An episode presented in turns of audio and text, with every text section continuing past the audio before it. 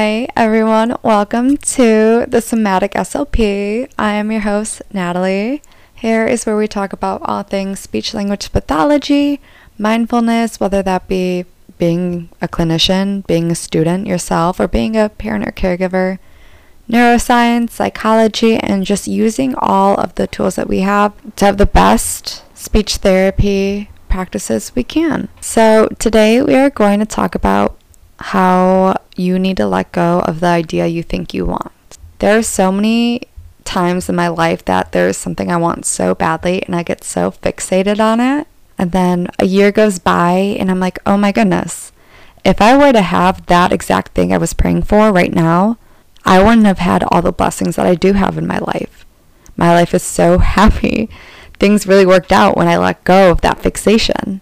It also allowed me to be fully present in the activities that I was participating in and the type of clients I was seeing versus the type of clients I thought I wanted to see. So let's get right into it. All right, I had to trust the process, open my mind to experiencing all the different types of placements within the fields and just allowing myself to be bad at something. I know I have another episode on being a perfectionist and how that really got back to me, but I did want to just get into my story and how I have switched many different placements. So, I always loved psychology. Like when I was in high school, AP Psych, sociology, those were right up my alley. I loved seeing how the human brain it develops a personality, how we use our sensory processing to then curate an idea of the world around us. I love seeing how interactions can change depending on how you experienced the world when you were little. I've just always been a fan. My two favorite things. So that was always kind of ingrained in me in high school. It's something that I really wanted to look into. During this time, I actually had an uncle who experienced a really terrible motorcycle accident. He was diagnosed with Wernicke's aphasia. I used to spend a lot of time with him when my aunt wasn't home. We would do speech homework. I'd kind of like be his babysitter or like a caregiver um, and just keep him company when we were doing speech homework, we had like a stack of cards that we'd go over. He would try to label objects at the individual word level, just helping him get through to understanding and expressing everyday objects. During this time, too, my grandma was diagnosed with Alzheimer's and she was progressing. My family had so much trauma during this time, and just seeing how much it really stuck with me and seeing how my family took care of my grandma made me kind of see that I wanted to go into a healthcare profession. I also saw how her language changed as her disease progressed. She would frequently switch in between English and Ukrainian. She really just would get stuck in an individual word the social pragmatics, as you know, with Alzheimer's, it really deteriorates as the disease progresses. It was very upsetting. And between just seeing my uncle and my grandma, bless both of them, this kind of helped me come to terms with the fact that I wanted to work with the brain. I wanted to help um, individuals in this situation. I wanted to help the family and caregivers make light of their situations. I wanted to support. I wanted to make sure that my clients got the most effective therapy practices that they could, as well as making sure that they understood their targets, that I met them where they are, that they left every therapy session feeling positive about where they were at, and so did the family. So I went into undergrad undecided. My dad really wanted me to do business. Business at the University of Illinois would be like a hot shot. Like, you got this. Not for me. I like, I wanted business because I think my family really wanted me to do business. I took a couple business classes. I did take some psych classes, and obviously, I like psychology 10 times more than business.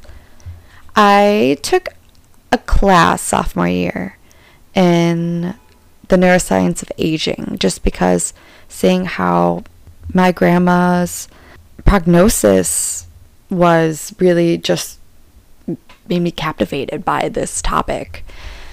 Um, there was one portion where we talked about ALS, Lou Gehrig's disease, and it was focused on Steve Gleason's augmentative and alternative communication device, AAC, and I was openly crying in this class. I sat there with just tears streaming down. I was so just inspired by his story and inspired by his willpower. And if you don't know, with Lou Gehrig's disease, it is one that affects the motor neurons in your body. So as those start to deteriorate, then you lose the ability to move your arms, your legs. You are you end up paralyzed, and for the most part, people will um, use an augmentative or alternative communication device, such as an eye gaze, eye gaze device, or maybe they will start with another mode of communication before it gets to that level. There are studies that show that cognition is impaired mildly, but for the most part, they can grasp the world around them. They are able to communicate if they have the tools and resources to do so. So I cried in that class. I wanted to help individuals maintain their communication, their voice, whether that be organically or augmentatively. I wanted them to maintain that in the eyes of a battle. Now, this stuck with me. I swore I wanted to work with adults when I was in grad school. I was in grad school. Um, I started in 2019. I graduated in 2021. And I swore I wanted to work with adults. This was right when COVID 19 started. And we couldn't go into medical placements for the longest time. I was that really annoying grad student that would email my clinical instructors begging for an opportunity to see adults or go into the dementia unit. But those restrictions were very severe. As you may recall, um, skilled nursing facilities and retirement homes were honestly a very susceptible place for COVID just because it spread so quickly and it was a very immunocompromised population, a very a population that I'm trying to think of the best way to phrase this the most politically correct way, but it was a hotspot for COVID. I'll just leave it at that. And yeah, I it, it bummed me out and I would honestly like complain. Like I was so mad that I couldn't see adults. I would be like, "Oh yeah, I have to do my virtual elementary school rotation." Boo hoo. Also, the way I'm saying that in hindsight, I'm literally a virtual elementary school SLP. Funny, but I, you know, I thought I wanted something and so when I was there in those sessions, I definitely could have improved the way I was facilitating my sessions. I was not fully present. I prepared, but I was not 100% in it. I, my mindset wasn't as positive as it could have been. We then take our cognitive communication course focusing on brain injuries and dementia. This is one of my strongest interests. Like, I went into this semester being like, this was my course. I would read everything, highlighted, annotated. I contribute always while sitting at the edge of my seat. Like, I would be waiting, like, okay, let me give Lucy Lou a turn and then I want to speak. I was like at the edge of my seat. Like, between that and when we had aphasia, like, those were like my strongest of interests we got to the dementia unit, and that's where things kind of shifted for me. I would turn off my camera and cry. It was so triggering for me just because we would talk about compensatory methods that I had to use with my grandmother, my late Baba, And it was just hard for me to process the emotion of losing my grandmother to Alzheimer's. It was just really, it was too real for me. And it made me question if this was really my path. And not just working in a skilled nursing facility, not just working with dementia.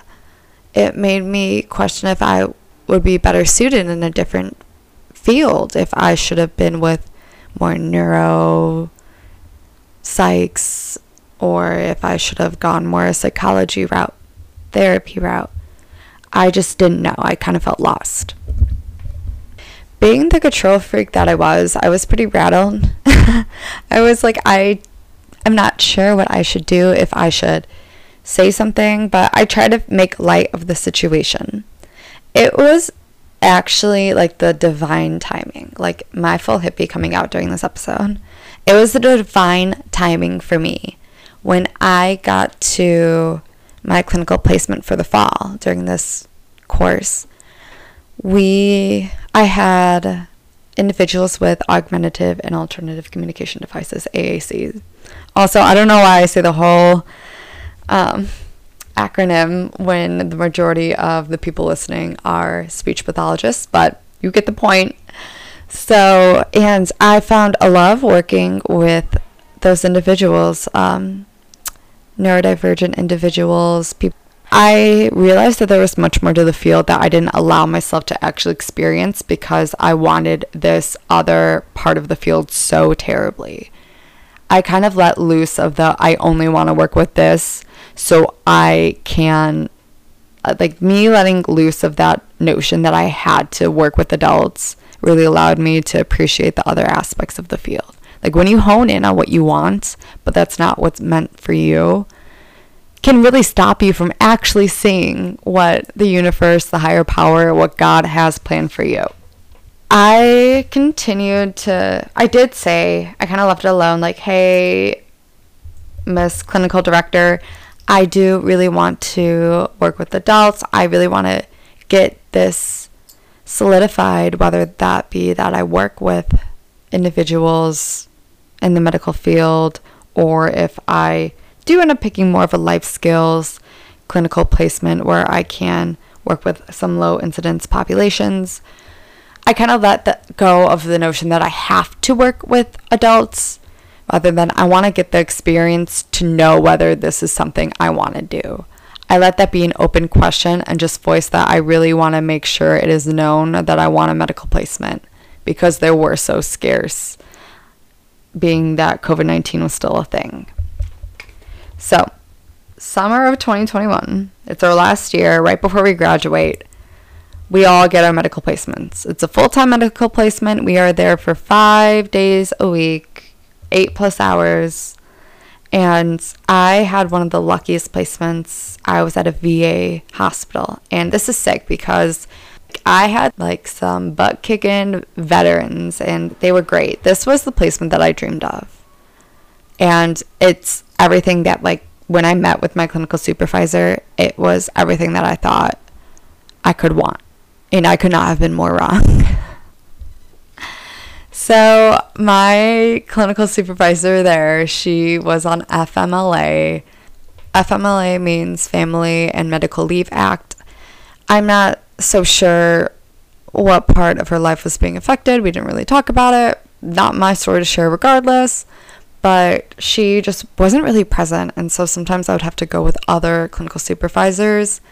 And it was just really messy because I didn't get some of the opportunities I would have gotten otherwise. So she covered just advanced life support paramedics working in that those like individuals with swallowing disorders, making sure that they aren't aspirating on any fluids while they're in our care, seeing what kind of meals that they should be receiving, whether that be I don't even remember the dysphagia, dysphagia diets anymore. um, whether that be like salads, dental soft, man, maybe I remember a little more than I thought.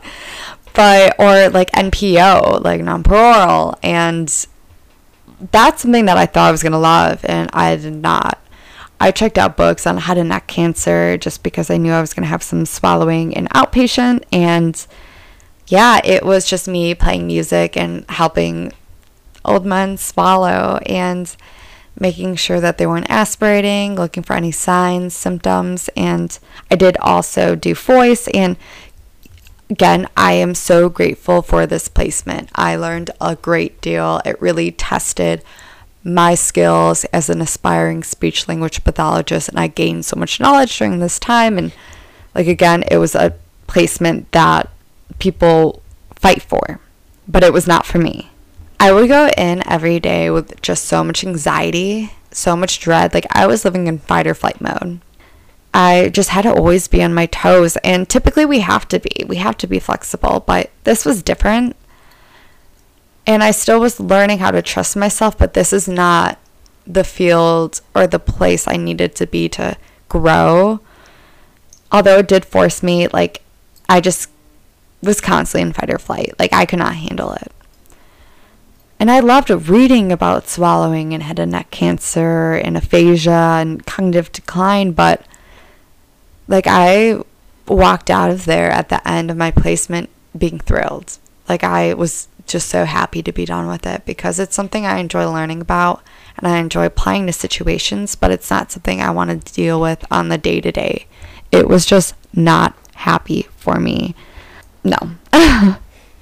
so, finding my footing. I graduated in 2021 and I chose my clinical fellowship in early intervention, a complete 180, and I adored it with my whole heart. I supported families and helped children say their first words. I held children's hands. I calmed toddlers from breakdowns, worked with translators. I let parents talk out their frustrations and was there to provide them support and understanding of what was happening with their child. I traveled around the cities. I got funding for an AAC device. I felt so fulfilled. Life was so beautiful. I would never take that placement that I had for granted. If I could go back to EI, early intervention, I would. I loved my company. I loved the families that I met.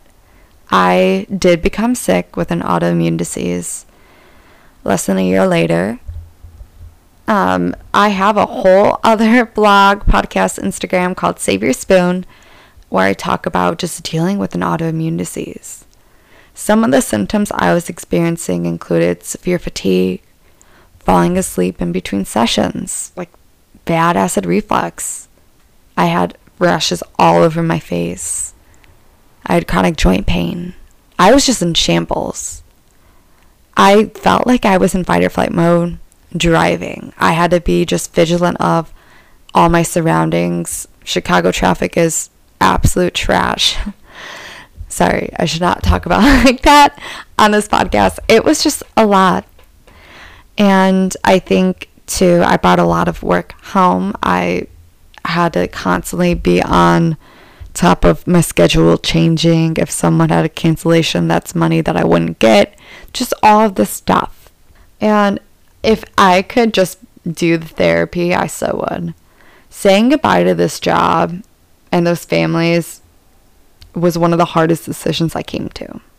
So let's go back to the idea where I was complaining about being a virtual elementary school therapist. I am so lucky to say that I adore the company I work with now. They support me, and I leave every meeting feeling just so invigorated. So, as a virtual elementary school SLP, I do cover multiple schools and it's all virtual. I work from home. I see multiple districts. Usually that are dealing with staff shortages or maternity leave. I work with amazing teachers, SPED coordinators, staff, and students. I feel like I could like truly be myself in this setting.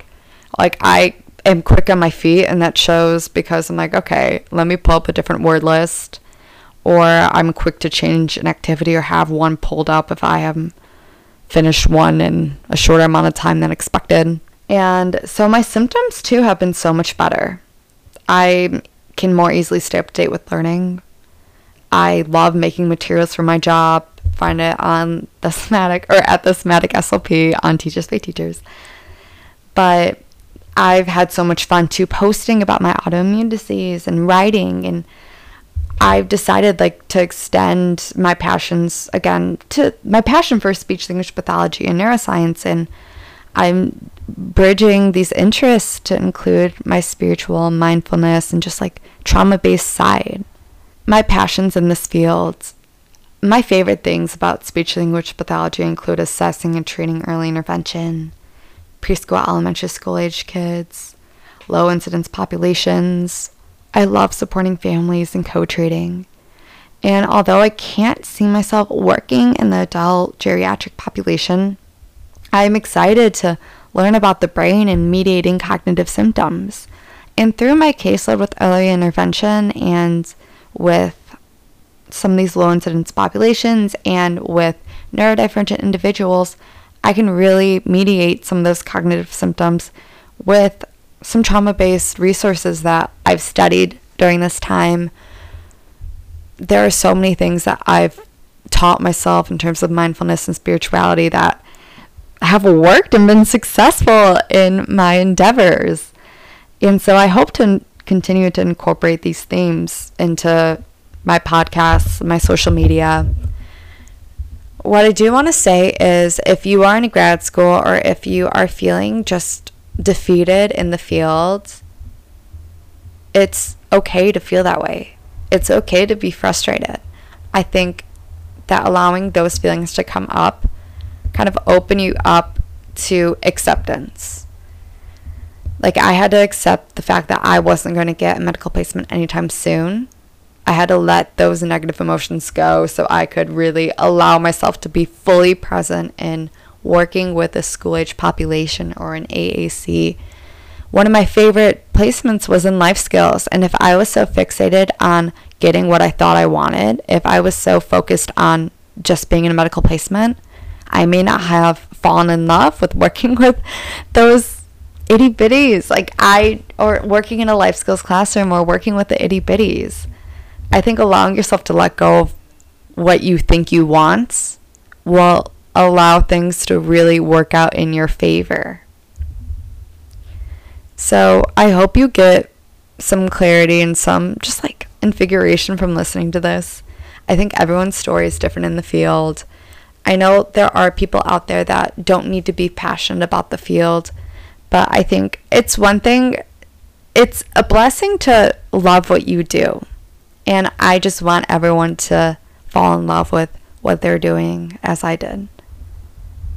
So I hope you appreciate this and be sure to like, subscribe, leave a review. Let me know your opinions on this, whether that be on the platform you're listening on or on Instagram, which is just the somatic period SLP.